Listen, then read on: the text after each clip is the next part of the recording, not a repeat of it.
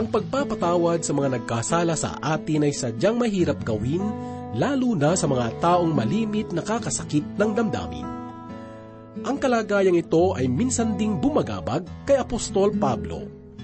Kung kaya't nang siya ay nagkaroon ng pagkakataon na tanungin ang ating Panginoon ay hindi nag-atubiling lapitan siya. Ngunit taliwas sa kanyang inaasahan ang kasagutan ng Panginoon. Hindi lamang ikapitong ulit ang pagpapatawad sa mga nagkakasala, kundi malayong mas higit pa. Ang Panginoong Hesus ay puno sa awa at pagkahabag simula pa sa simula, magpahanggang ngayon. Bukas ang kanyang mga palad upang tanggaping muli ang sinumang may taus-pusong pagsisisi sa kanyang mga nagawang kasalanan. Subalit ano nga ba ang tunay na pagsisisi?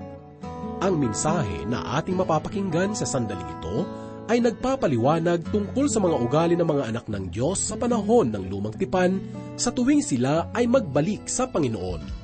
Ito ay ating matatagpuan sa Joel Kabanatang 2, talatang 15 hanggang 25 at ito ay yatid sa atin ni Pastor Dana Bangko. Dito lamang po sa ating programang Ang Paglalakbay.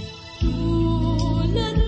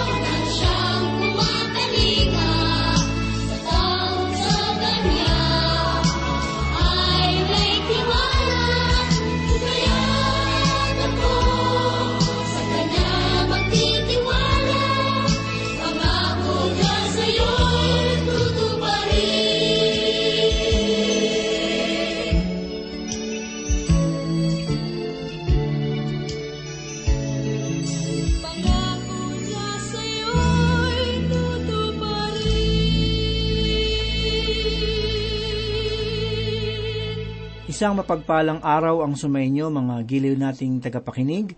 Oras na naman po upang tayo ay magbulay-bulay ng salita ng Panginoon. Ating ihanda ang ating puso't isipan sa mga katotohanan na masusumpungan sa banal na salita. Pastor Dan Abangco po ang inyong tagapanguna. Ang pagsikat ng araw sa umaga ay laging nagpapadama ng panibagong simula na handog ng Panginoon para sa lahat. Ang bawat sandali na kanyang ipinagkakaloob ay mabuting biyaya upang ang bawat isa ay magkaroon ng pagkakataon na makabalik loob. Ngunit paano mo haharapin ang hatol ng pagtitiis sa oras na wala ka ng nararamdamang liyos? Makukuha mo pa kayang manalig kahit na ang paligid ay hindi kaakit-akit? Ito ang katotohanan ng ating matutunghayan sa ikalawang kabanata ng Aklat ng Joel, talata 15 hanggang 25. Simulan po nating pagbulay-bulayan ang nilalaman ng mensahe ng ikalabing limang talata bilang ating pagpapasimula. Hipa ninyo ang trompeta sa Zion. Magtakda kayo ng isang ayuno. Tumawag kayo ng isang taimtim na pagtitipon. Sa simula pa lamang ng kabanata, ay nauunawaan na natin na ang pagtunog ng trompeta ay ginagamit upang tumawag ng pagtitipon o kaya naman ay magbigay hudyat. Natunghayan natin sa unang talata na ang tunog ng trompeta ay para sa pagbibigay hudyat. Samantalang dito sa ikalabing limang talata, ang panawagan ng pagtitipon ay sinasambit. Ang layunin ng pagtitipon ay para sa pakikinig ng salita ng Diyos. Dapat nila itong gawin upang sa pagkakaunawa ng kanilang mga pagkakasala ay magkaroon sila ng pagkakataon na magbalik loob. Ang Panginoon ay puspos ng biyaya, kung kaya't makakaasa sila sa kanyang mainit na pagtanggap. Ang sabi pa sa talata, magtakta kayo ng isang ayuno. Tumawag kayo ng isang taimtim na pagtitipon. Sa mga aklat ni Moises, natunghayan natin na ang Diyos ay nagkaloob ng mga kapistahan para sa kanyang bayan. Ang mga pistang ito ay tanda ng kagalakan ng Panginoon na dapat nilang ipagdiwang. Ngunit ang mga ito ay napalitan ng pag-aayuno nang ang bansa ay naghimagsik laban sa Diyos at lumakad sa kanilang sariling daan.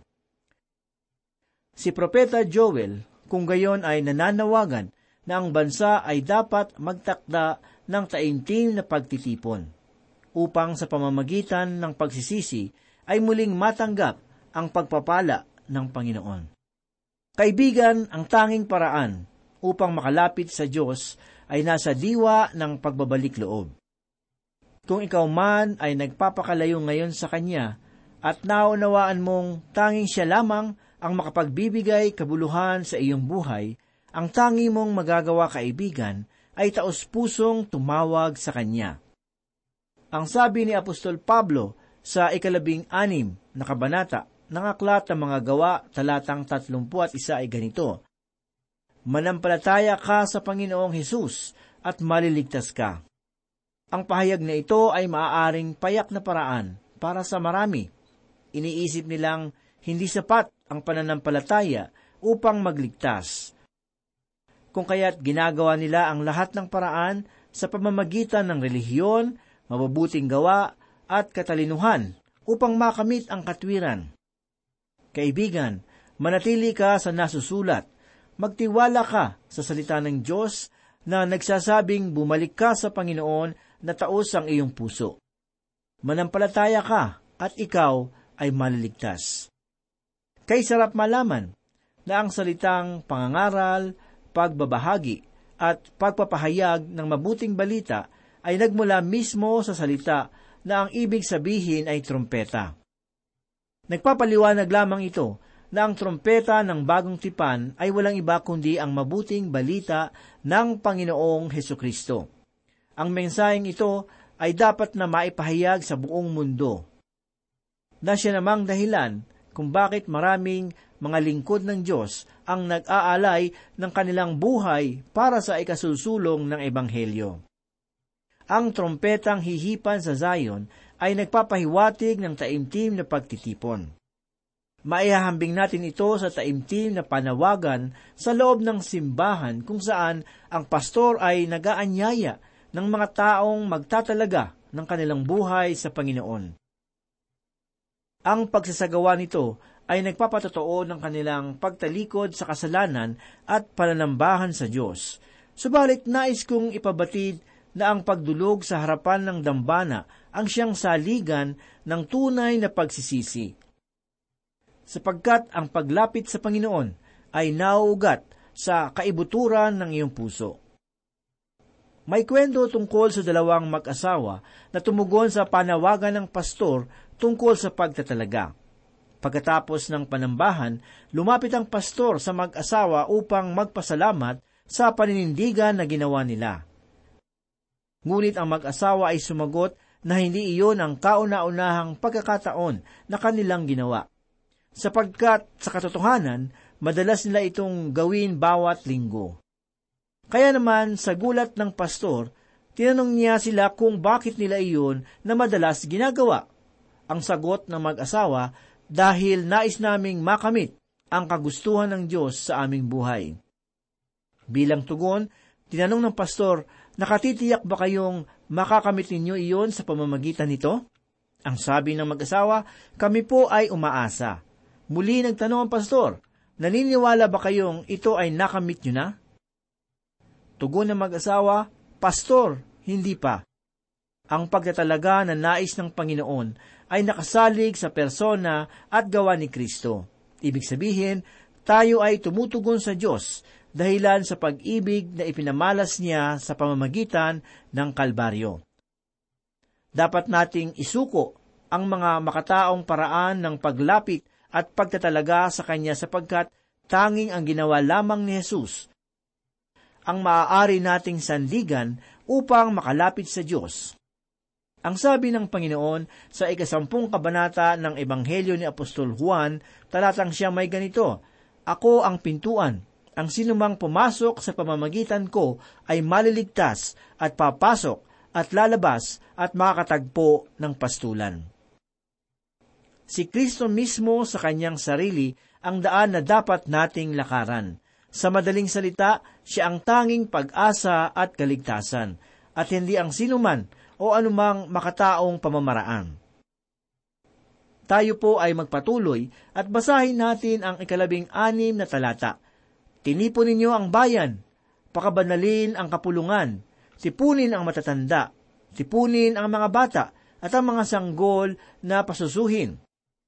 Lumabas ang bagong kasal na lalaki sa kanyang silid at ang bagong kasal na babae sa kanyang silid. Ang pagtitipo ng lahat sangayon sa pahayag ng talatang ito ay nagpapahiwatig ng taimtim na pansin na dapat ay ibigay ng lahat. Kapansin-pansin na maging ang bagong kasal na nasa loob na ng kanilang silid ay dapat pang dumalo sa pagtitipon. Mapakinggan lamang ang salita ng Diyos. Sa kultura ng bansang Israel, ang lalaking bagong kasal ay hindi pinahihintulutan na pumunta sa digmaan o sa anumang mabigat na tungkulin upang siya ay makapagbigay ng sapat na panahon para sa kanyang asawa. Ngunit sa pagkakataong ito, ang panawagan ng Panginoon ay para sa lahat. Lahat ay kinakailangang pumunta maging ang bagong kasal na kasalukuyang naghahanda sa kanilang pagmamahalan. Ang sabi pa sa ikalabing pitong talata ay ganito, Tumangis ang mga pari, ang mga lingkod ng Panginoon sa pagitan ng mga portiko, at dambana at kanilang sabihin, Maawa ka sa iyong bayan, O Panginoon, at huwag mong gawing katatawanan ang iyong mana na hinahamak ng mga bansa. Bakit nila sasabihin sa gitna ng mga bayan, nasaan ang kanilang Diyos? Ang mga saserdote at lingkod ng Panginoon ay dapat na tumangis. Ito ang uri ng mensahe na inihati ni Propeta Joel para sa kaharian ng Timog. Ang mga saserdote at lahat ng tagapaglingkod ay dapat na manalangin sa Diyos na nagsasabing, Maawa ka sa iyong bayan, O Panginoon, at huwag mong gawing katatawanan ang iyong mana na hinamak ng mga bansa. Bakit nila sasabihin sa gitna ng mga bayan, nasaan ang kanilang Diyos? Ang mga Israelita ay naging lagalag sa bawat panig ng daigdig.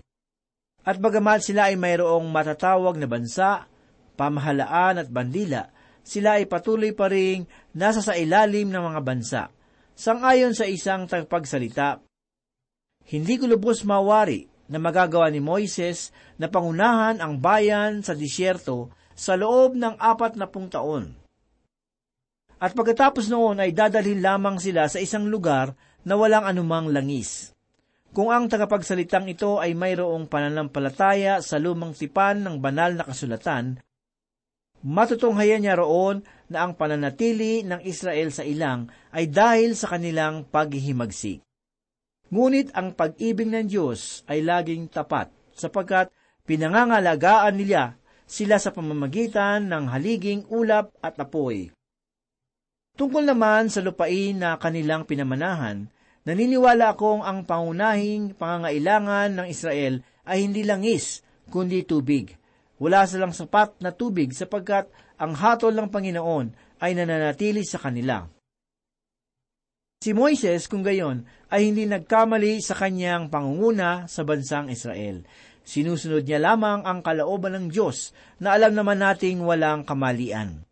Ang sabi pa sa talata, Bakit nila sasabihin sa gitna ng mga bayan, nasaan ang kanilang Diyos? Ang katanungan tungkol sa Diyos ng Israel ay siyang patuloy na kabagabagan sa puso ng mga Israelita. Sila ay labis na nalilito sa kanilang kalagayan na anupat hindi nila maintindihan kung nasaan ang kanilang Panginoon. Ang sabi ng isang Israelita na nakapanayam ng isang tagapagturo ng banal na kasulatan ay ganito, Kayo ay laging nagpapahayag ng Israel ay siyang tinawag na bayan ng Panginoon. Ngunit ang inyong mga patotoo ay hindi namin nararanasan sapagkat nasaan siya ngayon.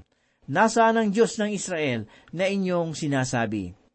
Bilang tugon, ang dalubhasa ay tuwirang sumagot na nagsasabing ang malinaw na kadahilanan kung bakit hindi ninyo mararanasan ang paghahari ng Panginoon ay dahil sa inyong mga kasalanan. Kayo ay nagpagkalayo-layo ng landas at nalugod sa inyong mga sariling layaw, at hanggat hindi kayo nanunumbalik sa Kanya ng taos-puso, hindi ninyo makakamit ang Kanyang pagpapala. Sa panahong ito, ang Diyos ay abalang gumawa sa buhay ng mga Hudyo at Hintil. Ang panawagang ito ay nasasalig kay Kristo na Kanyang anak. Hindi niyo ito maunawaan sapagkat nananatili ang inyong pag-iisip sa mga ritual at seremonya ng kautusan. Hindi ninyo nakikita na ang Panginoon ay mayroong kasalukuyang programa na binubuo ng mga mananampalataya ni Kristo, sila man ay Hudyo o Hintil. Ito ang malungkot na kalagayan ng bansang Israel sa harapan ng Panginoon. Subalit, ang pangako ng Diyos ay magkakaroon ng katuparan sapagkat hindi niya lilimutin ang kanyang mahal na bayan. Pakinggan po ninyo ang pahayag na sinasabi sa ikalabing walong talata. At ang Panginoon ay nanibugho para sa kanyang lupain at nahabag sa kanyang bayan. Sa ikadalawampu at apat at ikadalawampu at limang kabanata ng Mateo natin matutunghayan ang pahayag ng Panginoong Hesus tungkol sa mga pangyayaring magaganap sa hinaharap. Ginamit niya ang katagang pagkatapos upang bigyan pansin ang panahon ng matinding kapighatian bago sumapit ang kanyang pagbabalik. Sa araw na iyon, igagawad niya ang kaligtasan para sa kanyang bayan at ang Israel ay magagalak sa kanyang pagliligtas. Ganito ang sinabi sa ikalabing siyam na talata. At ang Panginoon ay sumagot at sinabi sa kanyang bayan, Narito, ako'y magpapadala sa inyo ng trigo, alak at langis, at kayo'y mabubusog, at hindi ko kayo gagawing isang kahihiyang sa gitna ng mga bansa. Ang propesiyang ito ay hindi pa natutupad. Maging ang mga Hudyo ay saksi na ang talatang ito ay naghihintay pa rin ng katuparan sa panahon na tinatawag na araw ng Panginoon. Ang sabi pa sa ikadalawampung talata, Aking ilalayo ng malayo sa inyo ang mula sa hilaga, at itataboy ko siya sa tuyo at sirang lupain. Ang kanyang unahay sa dagat silangan, at ang kanyang hulihan ay sa dagat kanluran ang kanyang baho at masamang amoy ay aalingasaw sapagkat siya ay gumawa ng malaking bagay. Ang mula sa hilaga na tinutukoy rito ng Panginoon ay walang iba kundi yaong mga sandatang lakas ng kaaway.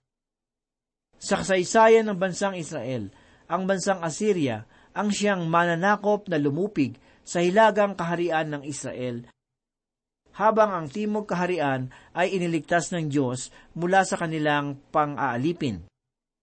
Tuluyan namang nasakop ang buong bayan nang ang Babylonia ay nagnasa rin na sakupin ang Timog Kaharian.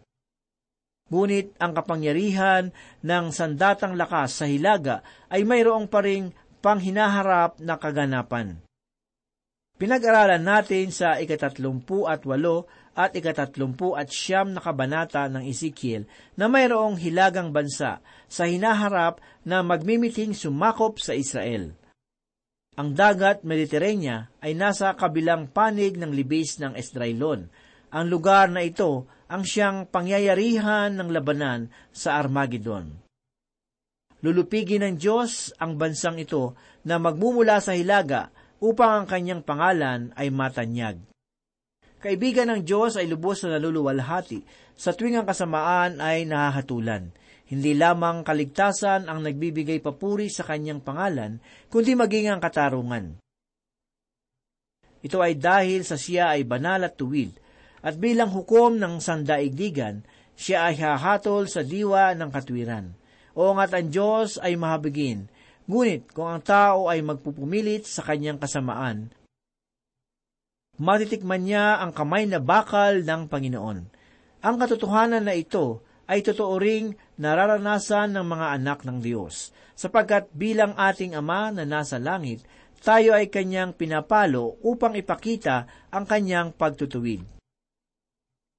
Muli tayong magpatuloy at basahin natin ang ikadalawampu at isang talata Huwag kang matakot o lupa. Ikaw ay matuwa at magalak, sapagkat ang Panginoon ay gumawa ng mga dakilang bagay. Ang panahon ng matinding kapighatian ay maghahatid tungo sa pagdating ng Mesayas. Sa kasalukuyan, ang lupaing iyon ay nasa ilalim pa rin ng sumpa dahil ang mga mamamayan ay nangangailangan pa rin ng tubig upang mabuhay kung magkakaroon lamang tayo ng pagkakataon na tuklasin ang kalagayan ng lupain mula sa Jerusalem hanggang Jericho, wala tayong ibang masasabi kundi kalungkutan para sa lupaing iyon. Ito ay dahil sa ang bansa ay nasa ilalim ng hatol ng Diyos. Kapansin-pansin na ang iglesia ay hindi natin makikita sa larawan ng mga pahayag na sinasabi ng mga propeta patungkol sa panahon ng matinding kapighatian. Ito ay dahil sa ang iglesia, bago dumating ang panahon na iyon ay kukunin ng Panginoon mula sa daigdig. Ito ay mapalad na pag-asa na dapat nating ipagpasalamat sa Diyos. Ganito naman ang sinasabi sa ikadalawampu at dalawa at ikadalawampu at tatlong talata. Huwag kayong matakot, kayong mga hayop sa parang, sapagkat ang mga pastulan sa ilang ay sariwa. Ang punong kahoy ay nagbubunga, ang puno ng igos at ang puno ng ubas ay saganang nagbubunga. Kayo'y matuwa o mga anak ng Zion at magalak sa Panginoon ninyong Diyos, sapagkat kanyang ibinigay ang maagang ulan para sa inyo. Ang isang masaganang ulan, ang maaga at ang huling ulan, gaya ng dati. Ang mga anak ng Zion na tinutukoy sa talatang ito ay walang iba kundi ang mamamayan ng kaharian ng Timog. Ang masaganang ulan sa talatang ito ay literal na ulan na magaganap sa bansa. Ginamit ni Propeta Joel ang bagay na ito bilang sagisag ng darating na pagbuhos ng banal na espiritu. Ang sabi pa sa ikadalawampu at apat at ikadalawampu at limang talata ay ganito, ang mga giikan ay mapupuno ng trigo, at ang mga sisidlan ay aapawan ng alak at langis. Aking isasauli sa inyo ang mga taon na kinain ng kuyog na balang, na gumagapang na balang, at ang mga naninirang balang, at ng nagngangat-ngat na balang na siyang aking malaking hukbo, na aking sinugo laban sa inyo. Ang talatang ito ay hindi lamang naglalaman ng mga literal na katotohanan, kundi maging ng espiritual na aral. Mababasa natin sa ikadalawampu at isang kabanata ng pahayag talatang lima na mayroong gagawing pagbabago ang Diyos. Ang langit at lupa ay mapaparam at ang bagong nilikha ay ihahayag ng kapangyarihan ng Panginoon. Ang luha, karamdaman, pagdurusa, kaguluhan at pagkawasak ay tuluyan ng maglalaho.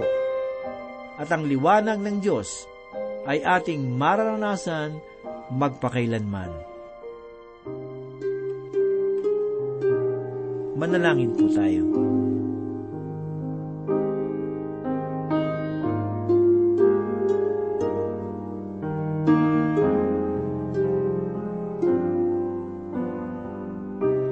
Salamat muli, Panginoon, sa pagkakataong pag-aralan at pagbulay-bulayan ang iyong banal na salita.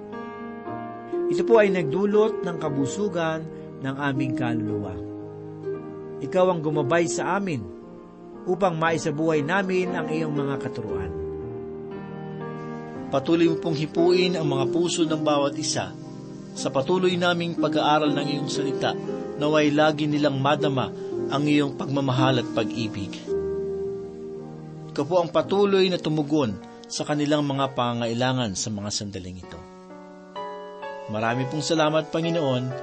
Ito po ang aming samot dalangin sa pangalan ni Jesus. Amen. Hawak mo sa iyong mga kamay ang buhay ko na ngayon tinataglay bawat hakbang sa landas ko.